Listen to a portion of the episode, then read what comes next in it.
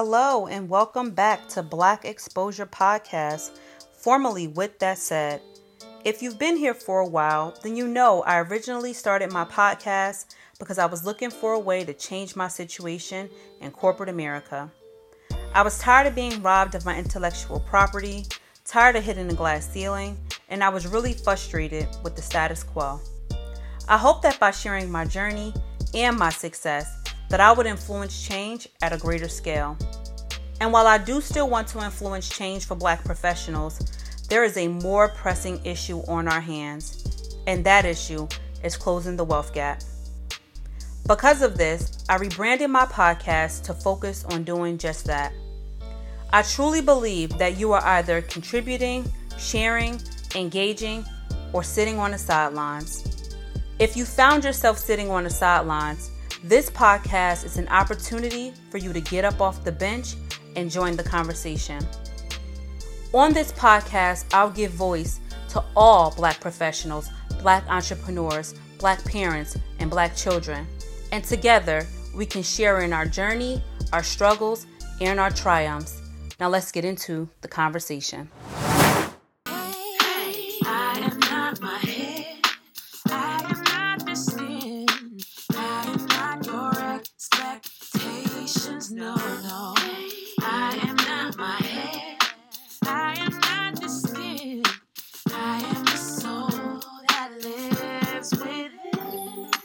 Hello, everybody, and welcome back to Black Exposure, formerly with That Said podcast.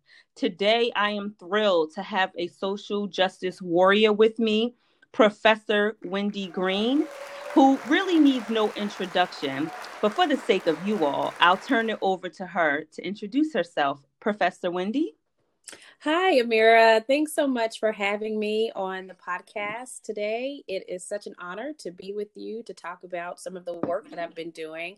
Um, I am a professor of law at Drexel University, Kline School of Law, and I am also the founder of the hashtag Free the Hair movement, which is a campaign that pretty much is a result over a decade of legal research, publications, public activism, and public engagement that seeks to bring about legal, social, policy, and personal change so that African descendants around the world can freely rock our natural hair or freely wear our hair according to our personal needs and desires. So, through the hashtag Free the Hair campaign, I'm essentially increasing public awareness around the systematic and global discrimination that African descendants suffer on the basis of our natural hairstyles like locks, braids, twists, uh, afros, bantu knots, and so forth. And to um, through the work um, now, many people may be aware, I'm one of the legal architects of what has to become to known as uh, the Crown Act, the Creating a Respectful and Open World for Natural Hair Act. Yes, I was looking into, uh, I was reading about your background and how you grew up. Um, and I, I had an opportunity to come across an article that shed a little bit about your story of getting the chicken pox when you were a little girl and then your yes. mom or i'm not sure which of your parents but um, they ended up giving you a book on thurgood marshall and that sort of uh, inspired your passion for legal work. So if you wouldn't mind telling us like how did you grow up? What was your relationship like with your parents and how did you get into legal work Sure. So um, I grew up in Columbia, South Carolina, and both of my parents um, were integrationists in uh, South Carolina, throughout South Carolina, and uh, they both were civil rights a- activists during their their college years at Benedict College, which is a historically black college in Columbia, South Carolina.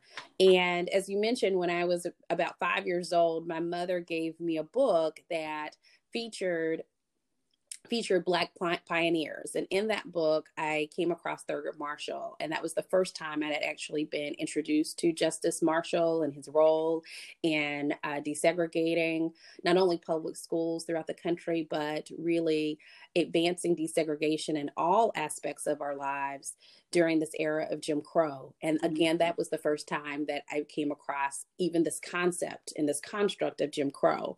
And being curious about that and really trying to figure out why, uh, you know, out of all of the people in the world, did it appear that African descendants were the ones that were being targeted for this systematic racial suppression, racial subordination, and oppression in this country and that's what really um, generated the the the passion or the seed if you will to become a civil rights lawyer civil rights advocate was really trying to dismantle forms of racial discrimination Hmm.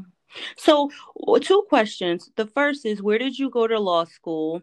What was your experience um, like in law school? Did you find that you were one, if not one of the only um, African American women in your law class? And then what did you study? Sure so i might be considered a crazy person and i went to law school twice So- that's not crazy. That's that's that's going back to make sure the people in the back heard it. so some people may say I'm a glutton for punishment, but I um, graduated from Xavier University of Louisiana. Oh, uh, my sister-in-law's husband worked at that university. He ran Oh, their wow. um he ran their uh food services, um the, the cafeteria food Yeah. services. So he was there for so many years. Oh wow, well, we Louisiana, stand up. Cross paths. I will have to say one of my favorite things from the calf back then were the red beans and rice. They- the beans and rice, uh, among other things. So, yeah, so I attended and graduated from Xavier University. Louisiana, which also is, you know, as you know, a historically black college. And um, from there, I went to Tulane Law School. So I stayed in New Orleans for seven years and graduated from Tulane. And then after that, um, and while I was at Tulane, I really came across this amazing article on comparative slavery and race relations law in the United States that was written by Professor Robert Cottrol at George Washington University uh, School of Law. And it was at that moment that I had already started thinking about becoming a law professor. That's exactly what I said I wanted to be ultimately um, on my admissions materials and my personal statement for law school. Um, and it was at that moment that it really became very clear to me that I wanted to become a legal academic probably earlier than I had initially envisioned.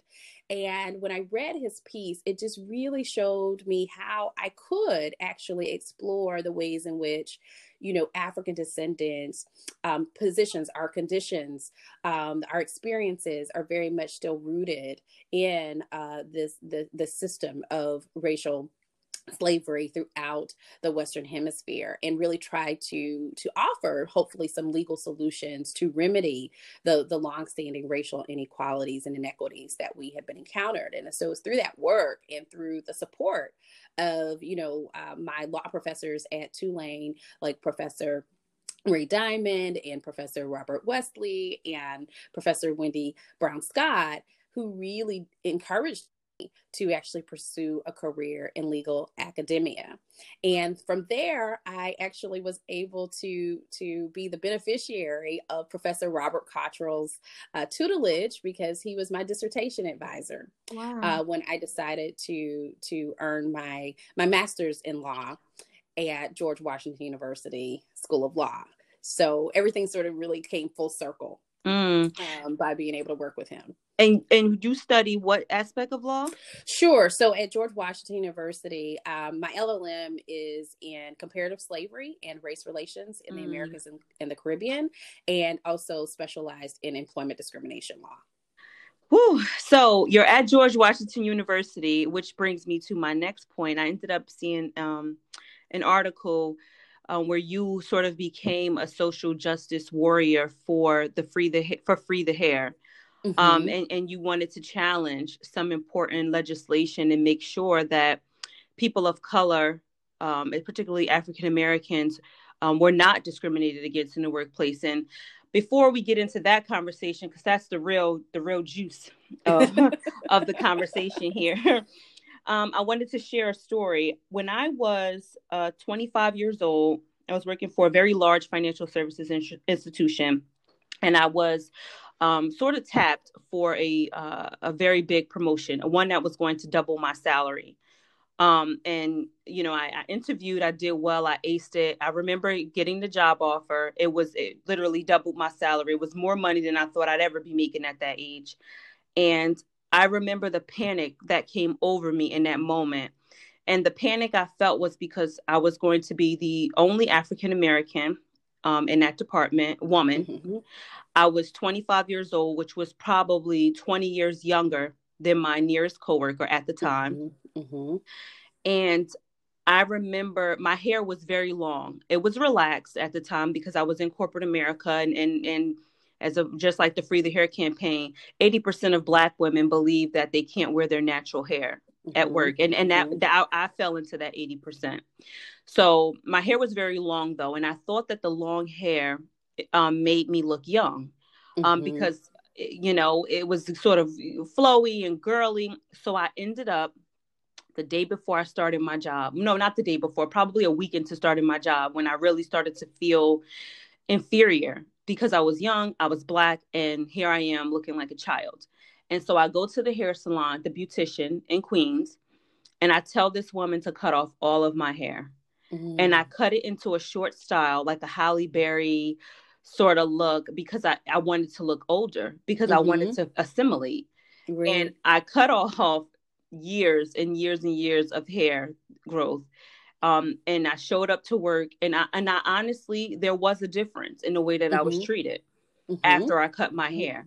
Now I don't mm-hmm. know if maybe I changed or if they changed. I'm not sure, but the, it was a little bit more respect that I had mm-hmm. gotten when I looked like I had an edge to me and I wasn't mm-hmm. just a little girl. So mm-hmm.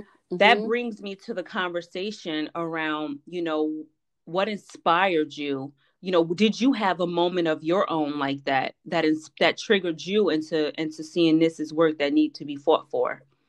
Sure. So thank you so much for sharing your story because what what your story illuminates is that our hair actually does communicate so many things about our experiences and that our hair is such a fun- fundamental part of our identity that really tells a story you know it tells so much about where we are in those moments in our lives.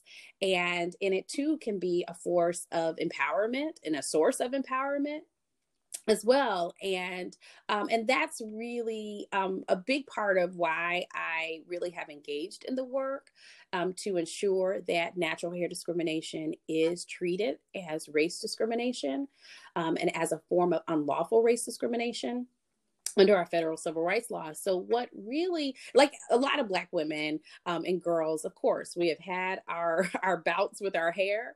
Um, I feel like for you know for quite some time, for the majority of my life, I call it a sort of an abusive relationship mm. with my hair because um, you know my hair really cannot take extreme heat or toxic chemicals, you know, straightening chemicals, or otherwise it will ultimately fall out right? But these are the kinds of things that Black women often endure in order to conform to Eurocentric uh, expectations and norms that privilege straight hair, whether it be in our workplaces, in our education, in our own personal spaces as well, in our personal relationship, and so forth. And so, understanding that experience, I really wanted to bring to light that those narratives you know bring voice to our experience through my legal scholarship and advocacy. But really what triggered it was in law school at tulane i came across a case Rogers versus American Airlines, where the court basically held, um, in that case, the the employer uh, banned um, American Airlines banned uh, all braided hairstyles, and in that case, the the black woman um, Renee Rogers was wearing a cornrow braid cornrow braids mm. and um and had been working there you know successfully for all this time and then decided that she wanted to wear cornrow braids and they barred her from doing so so she raised mm. a claim under title 7 a race and sex discrimination claim challenging this grooming policy that banned cornrow braids well ultimately what the court did is what they what i call they they created a hair splitting legal decision or a legal outcome where they said that if an employer were to discriminate on the basis of afros, then that would be considered unlawful race discrimination. However, if you braid that same afro hair texture, uh, you you and ultimately in other cases, if you braid, lock, or twist that afro and you're discriminated on those grounds, then magically is no longer about race. Mm. So for me, I really thought that this was a legal injustice that was created by our courts a nonsensical uh, gap in civil rights protection that I wanted to fix. Mm. And so that's what I did. I set out to fix or to hopefully cure what um, I consider this hair splitting legal distinction that was having and continues to have such um, negative consequences and serious consequences on the, the lives of African descendant women, girls, boys, and men. You know, I think when we really pull back the layers of the onion around the courts, around employers, around, you know, society and their judgment around black hair, I think it's all, you know, and this is just my opinion, I think it's all about, you know, controlling black bodies. It's about, it's another mm-hmm. form of mental control and of social control over African American people by telling them who they can be, how they can be it, mm-hmm. and, and how they have to show up. And I think it, it ties back to, to everything, to Jim Crow, to slavery, to the way that we were brought here. We never we we almost never have the ability to be in control of our own bodies wholly. And when you look at cases like what happened with Faith Fennidy, um, who was kicked off of school grounds because of her hair, mm-hmm. and Andrew Andrew um, I think Jones Johnson Johnson, Johnson, Johnson. Andrew mm-hmm. Johnson. Mm-hmm who, who was barred from a wrestling match because of his dreads and then and then some more recent um, issues like chastity jones who was mm-hmm. had a job offer rescinded because right. because she refused to to change her hair and and and, and your intellectual property never changes it never right. does it's your it's your outward appearance. It's like we want to we want to control you. So what do you think about that conversation around control of black bodies as it relates to hair? Well, you're right on point, Amira. In my work, I actually describe this kind of discrimination as a hyper regulation of Black people's bodies via our hair. And it is very much rooted in eras of racial slavery and racial apartheid in this country and abroad. So, as you know, I'm sure you're familiar with that one of the ways in which um, uh, slave owners and overseers were trying to sort of cement this um, inferior status, this enslaved status that was imposed upon us when we came to the shores of um, America, what we now know as America, one of the ways to do that was to cut off our hair. Mm-hmm. And this was a way to dehumanize us, to to oppress and to suppress a very central part of our cultural identity um, our hair again told stories about you know our affiliations our tribal affili- affiliations our religious affiliations our, our class and socioeconomic status um, among so many other things right? Um, and so this was a way that you know individuals could suppress that very critical part of our body um, independent of and also in addition to you know regulating us on the basis of our skin color and so, to me, when I describe all of the, this work, what we're really trying to do is not only dismantle, say, nearly 40 years of legal, negative legal precedent under our federal civil rights laws, but we're really trying to dismantle over four, almost nearly 400 years of lawful race based uh, discrimination on the basis of our natural hair textures and hairstyles. You know what? When you said that, I got a little chill over my body because it, you know, I, I have some of these moments where you get triggered. and mm-hmm. and that and you know i was I, I have another story not it wasn't necessarily related to me but it was for a coworker i remember being in an office building and there was an, um, an office uh, executive assistant an african american woman and she would always change her wigs so every you know every mm-hmm. week every other day she had a new wig i mean she was fly i mean fly mm-hmm. Mm-hmm. and I remember walking by with a manager at the time and him looking at her and her saying good morning to him and she and he sort of flippantly replied oh i didn't even recognize who you were mm-hmm. and then mm-hmm. and then as we mm-hmm. walk by and we go into the office to have our meeting it's he and i and he goes um she she he, she has new hair every time I see her. I mean, I really just can't keep up anymore. And he was sort of laughing when he said it, but it was sort of triggering for me mm-hmm. because it's like, you know, just because she doesn't look like what you expect her to look like doesn't mean that you can comment on it. You know what I mean? And right, and, and right. the and the uh freedom that mm-hmm. people feel to say it, to say it out right. loud. It's like it's almost as if it's normal. And and I think, you know, these are sort of the unconscious biases mm-hmm. that mm-hmm. nobody wants to talk about in the workplace right right right because they're right. there they're there all the time it's it's the oh and i've had it happen to me you get braids and someone comes over and say oh can i touch them and it, i've yeah. literally had people put their hands in my hair without my consent which is a form right. which is a violation of my personal space violation of my body and you know eh, I think I'm not sure if they if they understand or what do you think it is? Do you think they know or do you think it's the unconscious bias that just you know leaves them blind?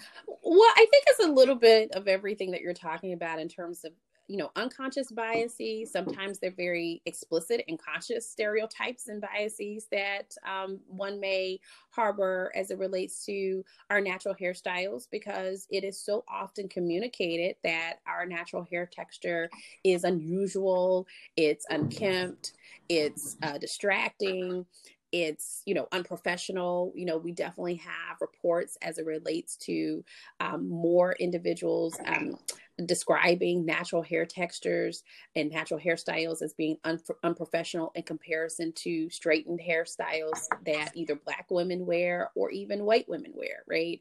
So in part you know it could be very much about the operation of conscious uh, biases and stereotypes that are associated with our hair as well as unconscious ones uh, because it is being per- you know these kinds of biases and stereotypes are permeated throughout our society and reinforced throughout our society Mm. Um, to that point, you know, I, I, agree with you about, you know, this freedom with which people can, um, eh, the freedom with which people can sort of exact or assert those types of daily indignities in our presence, um, as if it's not going to have some kind of emotional or psychological, or even in some cases, a physical, physiological impact on us, right? Um, and so these, it's about education. Some people may not really fully understand that they might be really um, in, in imposing on your bodily integrity when they ask to or not ask to touch your hair, right? Mm. Or they make certain types of comments. But this is also a part of the free the hair movement and um, is to try to educate people so that people can stop engaging in those daily indignities or what people may often call as microaggressions mm. in our workplaces in educational spaces and beyond. Absolutely. And um so now i mean as we look at 2020 and what's going on you sort of begin to see so many natural hair care brands popping up. You know dove ran a large campaign on natural hair care um, you have, you know, artists like Taraji P. Henson breaking into the natural hair care line. You have Mielle, you have uh, SheaMoisture, uh, Carol's daughter.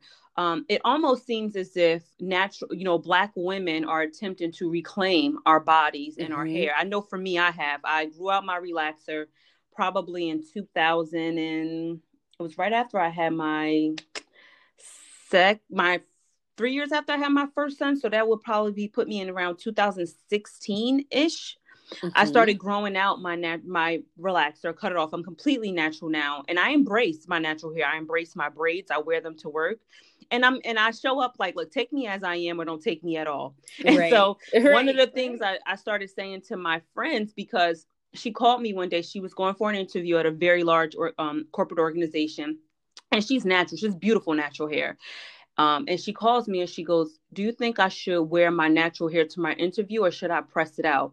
And I told her, Wear your natural hair. If they don't want to hire you because of your hair, you don't want to work there. Right.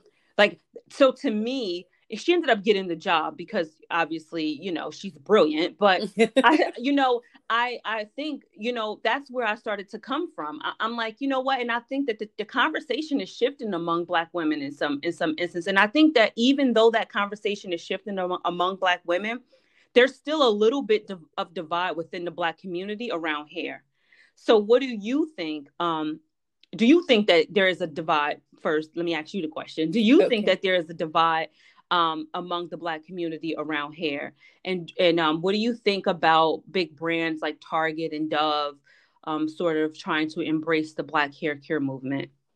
Sure. So, you know, I think that yes, there definitely is still a lot of explicit and implicit pressure that even within the African African American community that we may impose upon one another as it relates to you know wearing straightened hairstyles conforming to that type of expectation and mandate. Um, and it is slow but slowly but surely being dismantled and deconstructed, right, and challenged. And and I do believe that the the now the the fact that we actually are able to have hair care products in our midst that in order to to that will facilitate us being able to embrace our natural hair texture. Um, for you know, so many of us we have not known since we were children Mm-hmm. You know, we don't even know our hair because we have been engaged in, you know, extreme heat styling and um, toxic relaxants for the the majority, if not almost all of our lives. Mm-hmm. So I think that has definitely helped to sort of liberate people, um, namely Black women and girls, to to embrace their natural hair texture and and celebrate their natural hair texture in ways in which we likely have not seen since you know the the Black hair revolution, natural hair revolution in the 1960s uh, and 70s, right? Um, you know, in terms of you know the the various corporations that have been um, sponsoring or at least you know getting involved in the celebration of, uh, of our hair diversity i think it's an excellent move. I think the more that people are getting on board i think it helps to advance the conversation. It helps to educate people about the harms of natural hair discrimination and to hopefully to try to reform policies and practices in our workplaces in our schools among other spaces that um, treat natural natural hairstyles that we are wearing as something that is wrong or something that is aberrant, as something that even has any level of correlation to our abilities to do our jobs, which they don't. And I think it, all of these things combined really help to, to, to, to encourage people to focus on what's in our heads and the competencies that flow from them rather than what's on top of our heads. Yeah.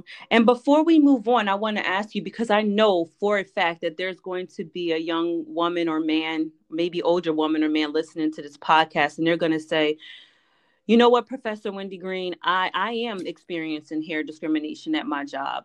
I know that the reason why I haven't gotten this promotion is because I refuse to cut my locks or I refuse to shave my fro. What advice would you give to them on how they can encourage that conversation within their workplace. Right. And it's a difficult conversation. Anytime that we're trying to confront discrimination or inequities in our workplaces, it's very challenging, right? Um, because oftentimes people don't want, on the receiving end of that conversation, don't want to either acknowledge or appreciate that they might be engaging in um, discrimination but I do think it's important to at least raise raise it, um, and, and and hopefully you can um, have a very frank and transparent conversation about you know the fact that you are aware that this discrimination is is is is going on, and to some degree it might be a point of educating them because some people may not fully understand and appreciate the kinds of consequences of this discrimination, especially as it relates to Black women in the workplace. So for example, oftentimes, you know, I really try to talk about the what I call the invisible harms mm. of natural hair discrimination. And so what that means is when a person tells you that you cannot wear your hair in its natural uh, state, effectively for girls and women, you know, that means that we have to straighten our hair, mm-hmm. right? And so we have to conform to what I call a straight hair mandate or expectation. And in order to do that, which we've already described, is what you know using chemical relaxants that are very toxic that can be very damaging that can make our hair fall out that can, can poison your baby if you're pregnant Right. Yeah. Right. Right. Yeah. Exactly. So it has these these consequences, these physiological consequences on our um, you know, on our children potentially, as well as on our on ourselves. Mm. Uh, because there have there has been research that draws the core potential correlation between the chemical relaxants that we're using and higher rates of uterine fibroids, uterine cancer, more aggressive forms of breast cancer mm. um, amongst black women also rate higher rates of infertility amongst black women and higher rates of hormonal activity amongst black girls so these um you know when we think about natural hair discrimination it's not simply about whether you know and this is important don't get me wrong about whether or not i'm going to get the job because that relates to our economic security mm-hmm. but oftentimes if we don't conform to these straight hair mandates or expectations it's not simply about our livelihood but it's about also our lives and so when I talk about this issue, I say if you care about Black women's health, then you have to care about Black women's hair. Mm. Mm. And these are the conversations, absolutely, that we have to have in our workplaces, in our homes as well, um, and in other spaces too. So people can fully understand the magnitude um, and not to not to to to oversimplify the the the the significance of natural hair discrimination on our daily lives. Man, that one that one was heavy. If you care about black women's hair, then you care about black women's health.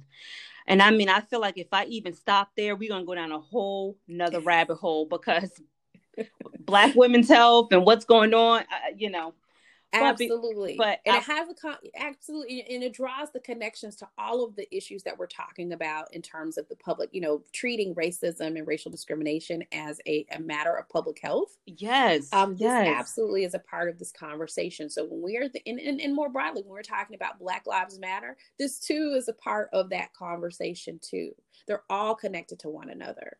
So again, if you care about our well-being, you care about our, our full exercise of freedom and citizenship in this country, and to be treated as such, then again, you have to care about this issue.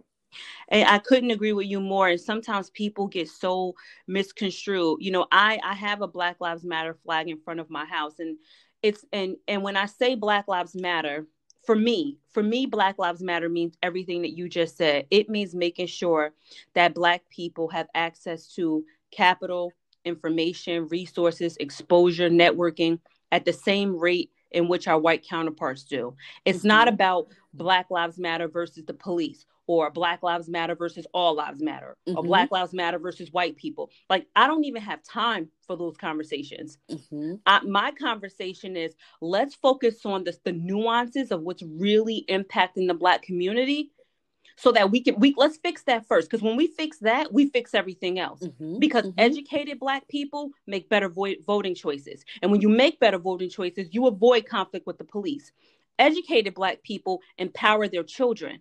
They they they educate their children. They understand community awareness and community self self financing because when you address the way that we treat each other and the way that we finance our businesses the way that we invest in one another then you know what? We can control the way our children are educated. We can influence the, their generational wealth. When we understand life insurance and the importance of having a 401k and the importance of a will and the importance of, uh, of, of advance directive. When you understand those things you can you can have generational wealth. When I look at, I work in the financial services field, and I have the benefit of looking at personal financial statements from people all of all different racial spectrums and the one common thread among people who have who have sustained wealth and who own businesses is that they have life insurance and when they pass on those life insurance policies a million dollars ten million dollars mm. five million dollars and and they they so their kids are inheriting mm-hmm. this wealth and, mm-hmm. and and among the black community i mean i it, it's like we we rely on our employers for life insurance mm-hmm. that's it mm-hmm. and when you and when mm-hmm. you get terminated you have nothing you get right. sick you know and it, it's a miss and so i think before we can even so when i look at black lives matter the reason why i fly the flag for myself is also for the social justice movement but it's also for black people mm-hmm. to understand like we mm-hmm. matter we matter to each other we have to mm-hmm. support and encourage one another and, and really uplift one another because if we don't know, we cannot expect anyone else to if we're not doing it ourselves. So it's inner mm-hmm. work. Mm-hmm. Right. In a word. Right. Um, right. But I want to ask you. So, um, what what did Justice Ruth Ginsburg mean to you? I know you mentioned to me before that you met her. I have to hear that story, and I want to know what she meant to your life and and and who you are today. Sure. I, you know, I yeah, you know, it was as you know, I was just really just shocked and and devastated to hear of her passing last night. And for me, very similar to Justice Thurgood Marshall, Justice Ginsburg, was really a, a, beacon of hope and a, and a beacon of um, real social and legal change, um, a change agent for equality, mm-hmm. um, for and for justice. And you know, even as a child, you know, I sort of dreamt of being a Supreme Court justice in part because I'd read about Justice Thurgood Marshall. But then later, I, you know, and then when Justice O'Connor came on the court, and then Justice Ginsburg came on the court, it really helped to to sort of um, to for a young girl, for a young girl who had an aspiration to be a civil rights advocate, and um, it really just helped to inspire me um, in terms of my path in this profession.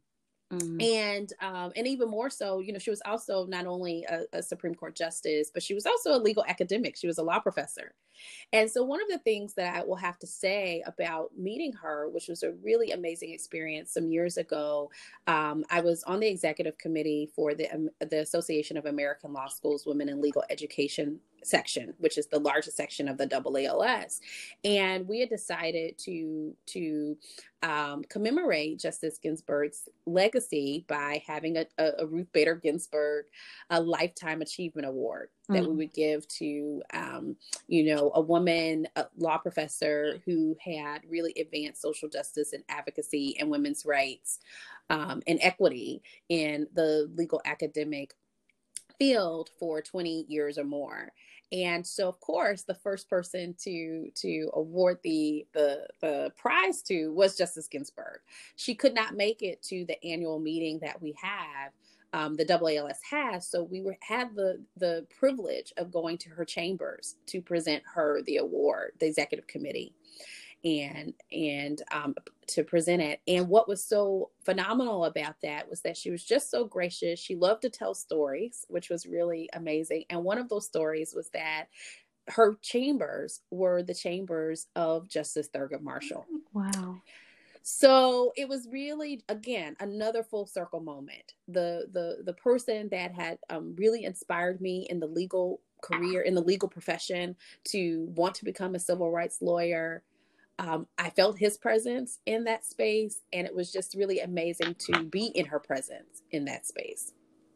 You know what inspired inspires me most about uh, Justice Ginsburg, and and you know what a beautiful, beautiful tribute and experience for you to have been. You know, I think you know God makes no mistakes. So right. you were in that space because you know you are you are ordained to follow in those footsteps and to be your own social justice warrior. But what what inspired me most about her work was that she understood um, the nuances and the the subconscious uh, insecurities that women face mm-hmm. as it mm-hmm. relates to um, self advocacy, and and that and that's through her her uh, challenging of statute of limitations mm-hmm. on the women's ability to to fight pay discrimination, mm-hmm. and I mm-hmm. think that that work um, it's it's so important because you know it's true you know sometimes i'm not saying that men don't feel this way too because i'm sure there are men out there who probably you know but it's they're less likely mm-hmm, um mm-hmm. Stati- statistically they're statistically right, less right. likely to um to feel inferior to to fight for their wages and they go for jobs that they're not qualified for and they get those jobs you know i've seen it happen dozens of times in my career Mm-hmm. Um, and then women have that sort of extra layer where we have mm-hmm. to be overly, overly qualified just to get the job. And then when we get the job, you're you, are you you're always wondering in the back of your mind, are they paying me right? Mm-hmm. so, mm-hmm. um, mm-hmm. you know, what do you think about, um, you know, Justice Ginsburg work around um, pay equality and what she means to the women's rights movement? Well, you know, her, her dissenting opinion in the Ledbetter case is probably going to go down as one of the most um, the most impactful opinions of her of her legal career in addition to others but one of the most um, impactful um, and and really what was beautiful about that and refreshing about her opinion was that exactly what you're speaking to is that she was able to really convey the everyday experiences of women in the workplace mm-hmm. and the kinds of barriers that we are facing to to to bring about uh, full inclusion and equity in the workplace and that includes you know equal pay for equal work that we're doing in the workplace and the the challenges of exactly getting that information to ensure that we are being treated equitably right? Because so many things are are hidden um, and not discussed. There's a lack of transparency as it relates to how decisions are made and what kinds of decisions are made. And her dissenting opinion really did help to illuminate those those types of barriers that we are often confronted with um, so that we can try to advance equity in our workplaces. And that's one of the great things about Justice uh, Ginsburg, similar to Justice Thurgood Marshall, is that they were they in their in their legal decision making, they really were able to communicate the full humanity of the parties that were involved in the cases, as well as the the experiences and the conditions on the ground. And to be able to provide such a narrative that could really it wasn't abstract right? Mm-hmm. that is one that we could absolutely be able to to engage with and to be able to understand and appreciate. So she really did an excellent job of exploring the human condition in her opinions and um, unlike um, you know, no other justice to me other than possibly Justice Thurgood Marshall and currently Justice Sotomayor. And that's such a huge, huge legacy that she has left um, on the court and for, I think, future lawmakers. Absolutely. And all those, all those beautiful years and, you know, I, she'll certainly, certainly go down as a legend for sure. Yeah. Um, and so what do you think um, will be or is the biggest social justice fight of the 21st century. Um, oh wow, I I can't even begin to tell you because there's so many. Um, you know, it's so many, so many, and that's not any different from any other time in our history. There are so many different um, battles that we are having to to confront and try to overcome um, so many fights that we are engaging in to bring about equity, to bring about full citizenship, to bring about greater inclusion in um, um, in this constitutional democracy that we are living in. So it's really hard to pin down. Um, obviously, you know, right now we're having really necessary conversations again um, that have been persisting. I won't say again, but they have been persisting as it relates to racial inequality, um, racial inequities in in so many different domains in our lives and i think that will continue to be the one of the the biggest fights um, you know as as w.b du bois told us in the early parts of the 20th century is that you know the issue of the color line mm. will be uh, one of the biggest um, issues of the 20th century and i would have to just agree with him in that it's going to be again um, and continues to be one of the, the major social and legal and political issues of the 21st century. I couldn't agree more. And, and one thing I do worry about um, as it relates to that, this entire conversation is death by fatigue or division by fatigue. And the reason why I say that is because there's such, you know, so many organizations are sort of wanting to wave their flag and stick their flags in the ground around social justice reform and and and promote all of these African American people and everyone's trying to hurry up and get people into positions to put on this affront for mm-hmm. the public that we are an equitable workplace or we are you know we are socially woke right mm-hmm. um but then you hear you i'm in the chat rooms i'm in community boards in my neighborhood and i'm i'm in the offline communities of twitter and and tiktok and while there is a huge group of support for the social justice movement, there are whispers and rallies in the background saying, you know, we're tired of having this conversation. It, has been had, it's been done, and they just need to figure it out and get over it. and so i worry one of the things i worry about is is death by division right where mm-hmm. we we we get so divided among the conversation or it's forced down our throats it's kind of like becoming numb to something almost like um, mm-hmm. um I, my, my, husband and I were talking about the whole idea of um, murder porn, right? So when you see a black man killed on television over and over and over and over and over again, something in your brain, right? I, I did a whole, I wrote a whole piece on it about how um, there's a there's a part in your brain. Um, I figured that uh, I'm going to butcher the name, so I'm not even going to try to say it. But there's a part in your brain that is responsible for your body's reaction mm-hmm. to to mm-hmm. fear and to anxiety and to trauma. And when you continuously overstimulate that part mm-hmm. of the mm-hmm. brain, that that mm-hmm. part of the brain dies. Like mm. cells die and they don't regenerate, mm-hmm. right? You need neuroplasticity to regenerate that part of your brain. And right. so if it's almost like that could happen, right? You we keep right. triggered and triggered and triggered and triggered to the point where your body dissociates from it. Your brain right. literally just closes the door and says, "We're not going to acknowledge or engage with that," and Anymore. that's a form of post traumatic stress disorder. Right. And so, you know, what do you think about death by division, or do you think that could happen, or am I bugging? No, I don't think that you are. um, you know, and we've seen this before where, you know, to be clear, not everyone was on board with, you know, the civil rights movements of the 1950s, 60s, or the 20th century. Let me just say that the 20th century civil rights movement, right? Mm-hmm. Um, that, and, and even before then, you know, people were tiring of conversations as it relates to emancipation and abolition. Um, you know, so what we're talking about today in terms of people becoming fatigued by conversations around racial inequity and racial injustices, this is nothing new.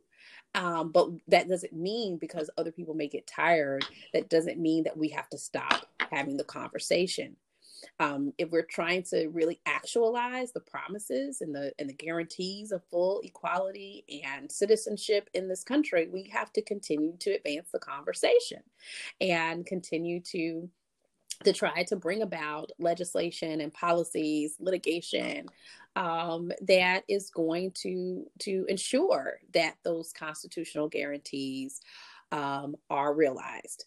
So, um, you know, I, I don't think, I think, you know, I, what you're describing um, is, is very important because I think it also speaks to, you know, for those of us who are engaged in the fight, um, who are engaged in social act, social justice activism, that we too have to take care of ourselves so that we don't become fatigued, um, that we're not suffering from post-traumatic stress disorder by virtue of our activism and our in our public engagement. That we have to take care of ourselves as well. That there's so only so much information that we can absolutely process and process in a healthy manner, right?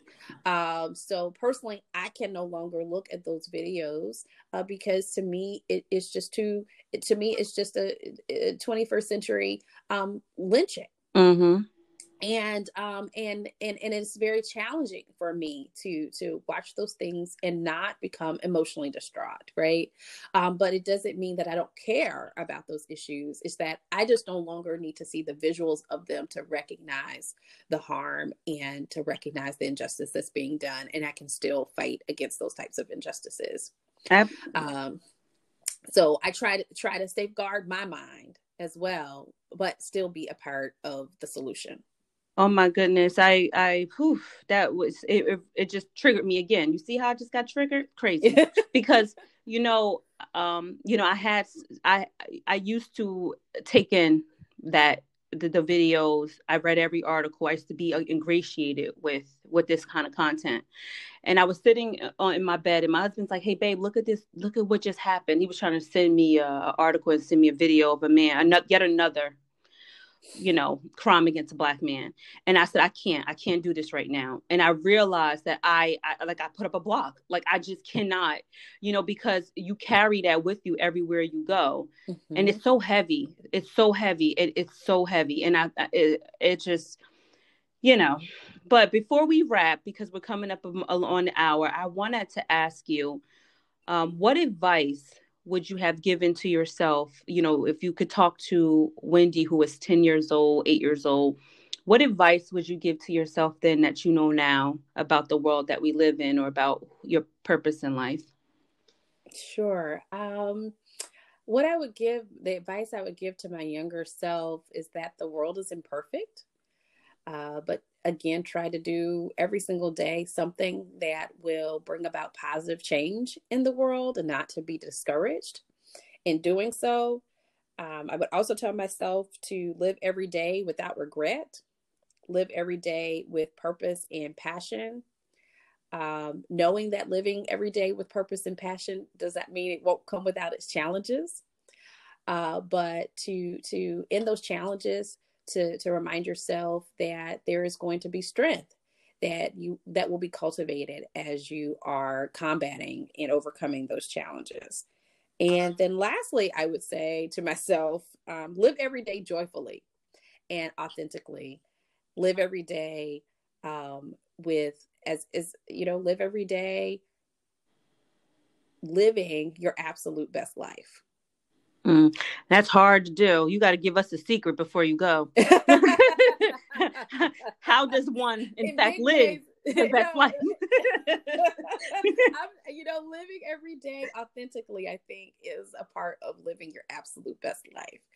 Um, you know, doing the things that bring you joy and doing the things that bring other people joy. Yes, I I agree. I I want to thank you so much, so so so much for sharing your story, for sharing your your fight for social justice reform, for being an advocate for every woman and man who has found themselves standing in the mirror frustrated before they decide to go to work because of their hair. Um, without you, this work cannot be transformed. And so I'm going to um, end our conversation there. But I, um, I, and thank you so much. I hope you have a wonderful remainder of the weekend, and we'll talk again soon. Yes, thank you so much, Amira. This has been wonderful.